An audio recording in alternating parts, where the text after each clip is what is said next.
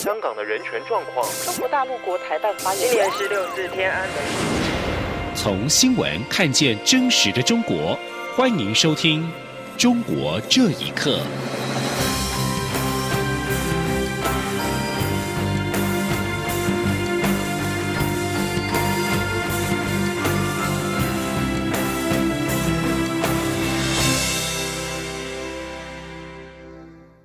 听众朋友们，晚安，欢迎收听《中国这一刻》，我是李自立。因应中共加大对台统战和渗透力道，并利用台湾民主自由开放的社会环境，透过各界人士强力为其进行政治宣传，以达混淆视听、分化台湾社会，并破坏我国政治秩序的目的，因此而推动了反渗透法。立法院院会今年排定处理民进党团所提出的反渗透法，进赴二读。蓝绿都寄出了甲级动员阴影，不过由于国民党团拒绝进场投票背书，全案在无人表达异议的情况下顺利通过。同时，国民党团另外提出了反并吞中华民国法的草案，呼吁朝野共同支持。记者郑林的报道。立法院会二十九号处理反渗透法进赴二读案，为确保议事程序顺利进行，民进党立委一早六点就到议场外守候，避免国民党杯葛院会进行。不过，国民党团并未进行杯葛，而是提出反并吞中华民国法草案，要求一同进赴二读，与反渗透法并案协商。因此，全体国民党立委拒绝进入议场投票，为反渗透法背书。国民党团总召曾明宗说：“因为民进党提出来的反渗。”透法草案完全是选举操作，国民党不背书，不随之起舞，所以我们等一下不到议场里边。另外，我跟各位报告，国民党团提出来的反并吞中华民国草案，是捍卫中华民国的草案。我们呼吁现任的中华民国的总统蔡英文，你必须站出来。支持这个草案。立法院会处理报告事项时，民进党团提案将反渗透法草案前的报告事项案全部退回程序委员会重新提出，直接处理反渗透法，并提出进赴二读的要求。在无人有异议的情况下，反渗透法顺利进赴二读，并未表决。对于国民党提出对案，民进党团书记长李俊毅表示，国民党提出来的法案明显是为了打假球，结构混乱，定义不清，看起来会造成更严重的蓝色恐怖。那看出来。国民党这整个的架构是非常混乱的，他只是为了凑条文而凑条文，然后到底他的动机在什么地方，我们看不清楚。然后很多甚至是本来是规范在刑法的外犯罪，或是规范在国安法的相关主相关条文里面，他通通把它混在一起。李俊毅说，国民党草案的规范范围包括中华民国境内外，那统促党公开主张统一是否也要处理？退将吴思怀到中国参加政治活动是否算通敌？他强调，民进党的反渗透法草案架构比较清楚，当然支持民进党的版本。至于后续是否要并案协商，程序问题再讨论。央广记者郑玲采访报道。香港反送中示威仍在持续。香港电台报道。今天，长沙湾跟中环都出现了大批市民的集结，共同参与网络上发起的“和你午餐”的行动。在中环，防暴警察赶来，被在场的市民叫骂跟理论。有警员在必打街用手提胡椒喷剂，近距离的喷向在场人士。有人不适，也有一名男子被制服。另外，香港理工大学今天中午发表声明表示。消防和相关的政府部门已经在今天早上完成清除危险品的秩序。警方也宣布解除校园封锁。理大接收校园之后，会及时进行盘点跟全面的环境和安全评估工作。警方跟反送中人士从十七号发生激烈冲突，理大成为战场。警方从十七号晚间开始封锁理大，期间约有一千一百名示威者陆续的离开理大。其中三百人未满十八岁，警方总计封锁李大十三天。李大今天正式由校方接管，民众走到校园内，看见到处都是废墟般残破的景象，形容内心真是崩溃。国际社会持续的关注香港局势，近日来全球近万人发表联合公开信，批评香港警方对反送中示威者的暴力执法。其中有超过三千七百位各国的学者参与联署，包括了多位的左派学者。他们指出，百分之九十九的暴力源于警方，呼吁港府成立专责单位对相关人员进行就责。请听以下报道。香港反送中抗争运动持续近半年，警民之间的冲突越演越烈。英国人权组织香港监察网站发布的万人联署信，谴责香港警察的暴力滥权，例如对大学校园里的学生使用不合比例的报复性暴力，使用新法西斯语言，称示威者为蟑螂等。连署信呼吁香港大学挺身维护学术自由，并要求港府成立由公正法官领导的独立调查委员会，调查警察暴力，对相关人员进行追责。参与连署的学者包括女性主义理论家朱迪斯·巴特勒、哲学家格雷林、当代语言学之父乔姆斯基等。至于这封公开信批评港警过度使用武力的同时，却未提示威者的冲撞行为，也未做出相关呼吁。值得注意的是，连署公开信的人中，不少是提倡非暴力的左派学者，例如被视为激进左派的重要学者齐泽克。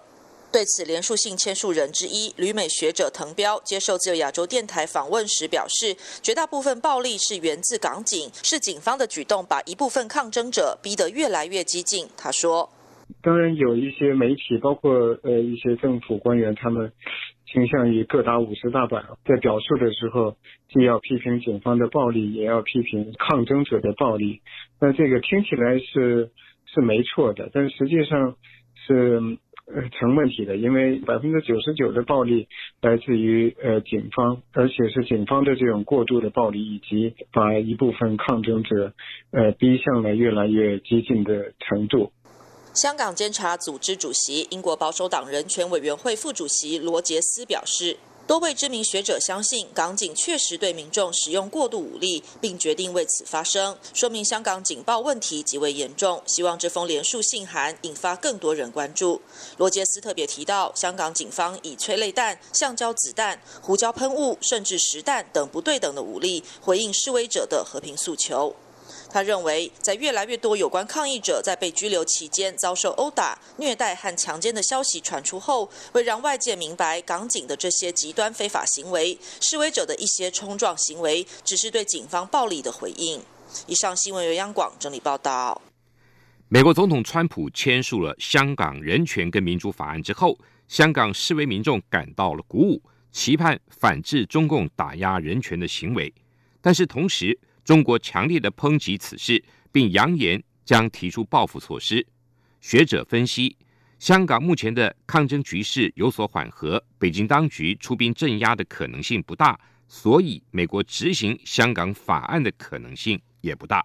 请听以下报道：美国总统川普在感恩节前一天签署了《香港人权与民主法案》及《保护香港法案》，使得这两项法案成为美国的法律。香港示威者朱女士对此感到鼓舞。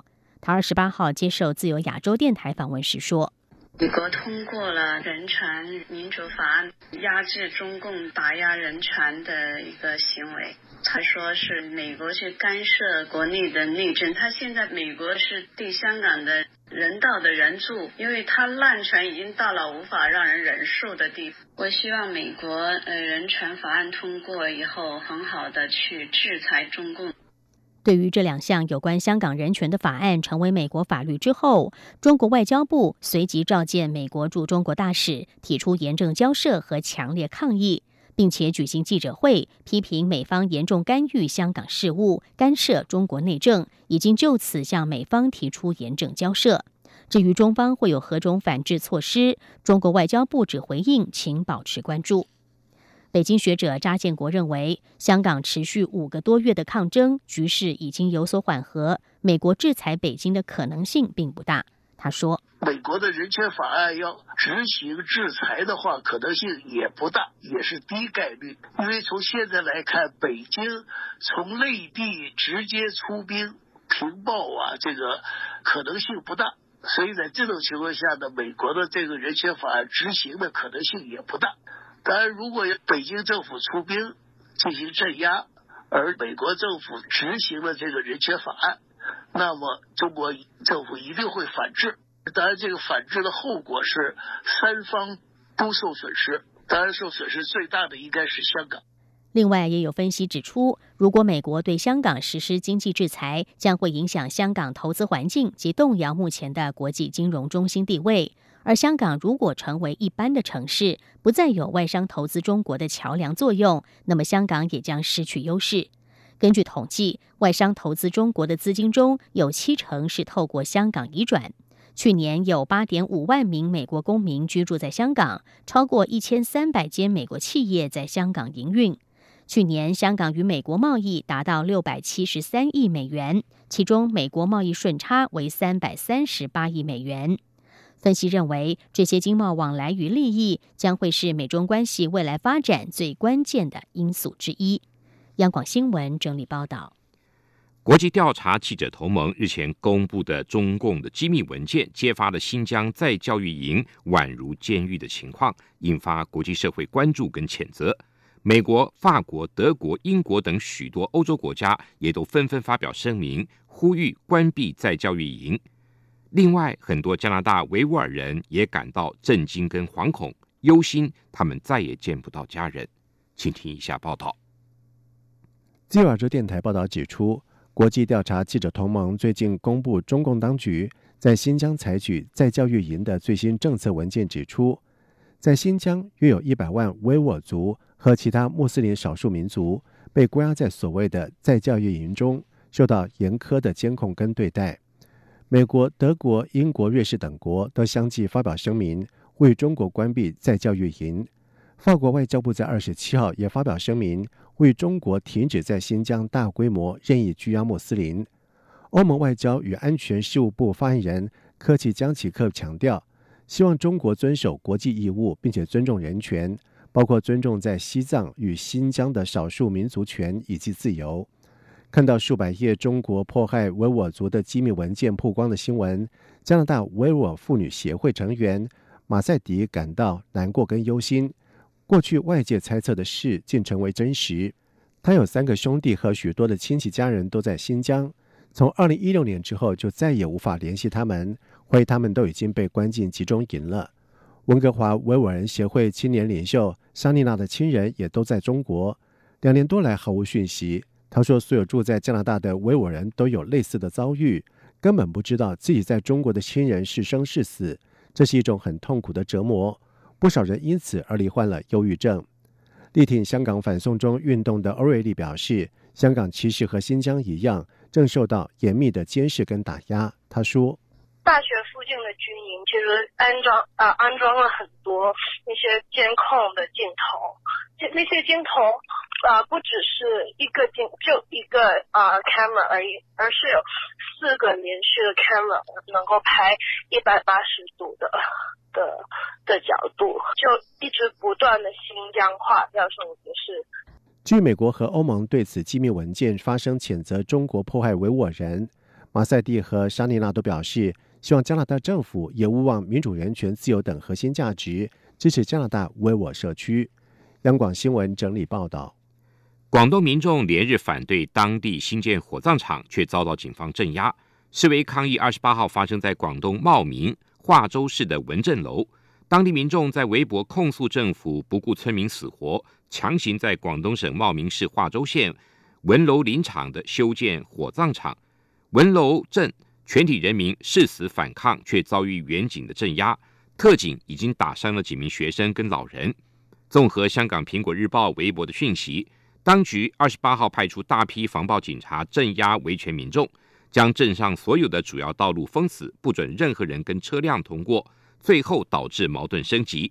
报道指出，有民众翻掀了政府车辆，破坏警车，警察开枪示警，并且释放催泪弹驱散人群。有人感慨，终于知道香港人这几个月来为什么要上街头了。德国经济部二十八号表示，计划加紧对非欧盟企业收购德国高科技公司的规范。目前，德国日益忧心中国企业收购德国的技术秘籍。德国经济部指出，已经起草了对外贸易条例修正案，一是政府得以审查或阻止外国购买重大技术公司的股权。低于百分之十的股权就必须要审查。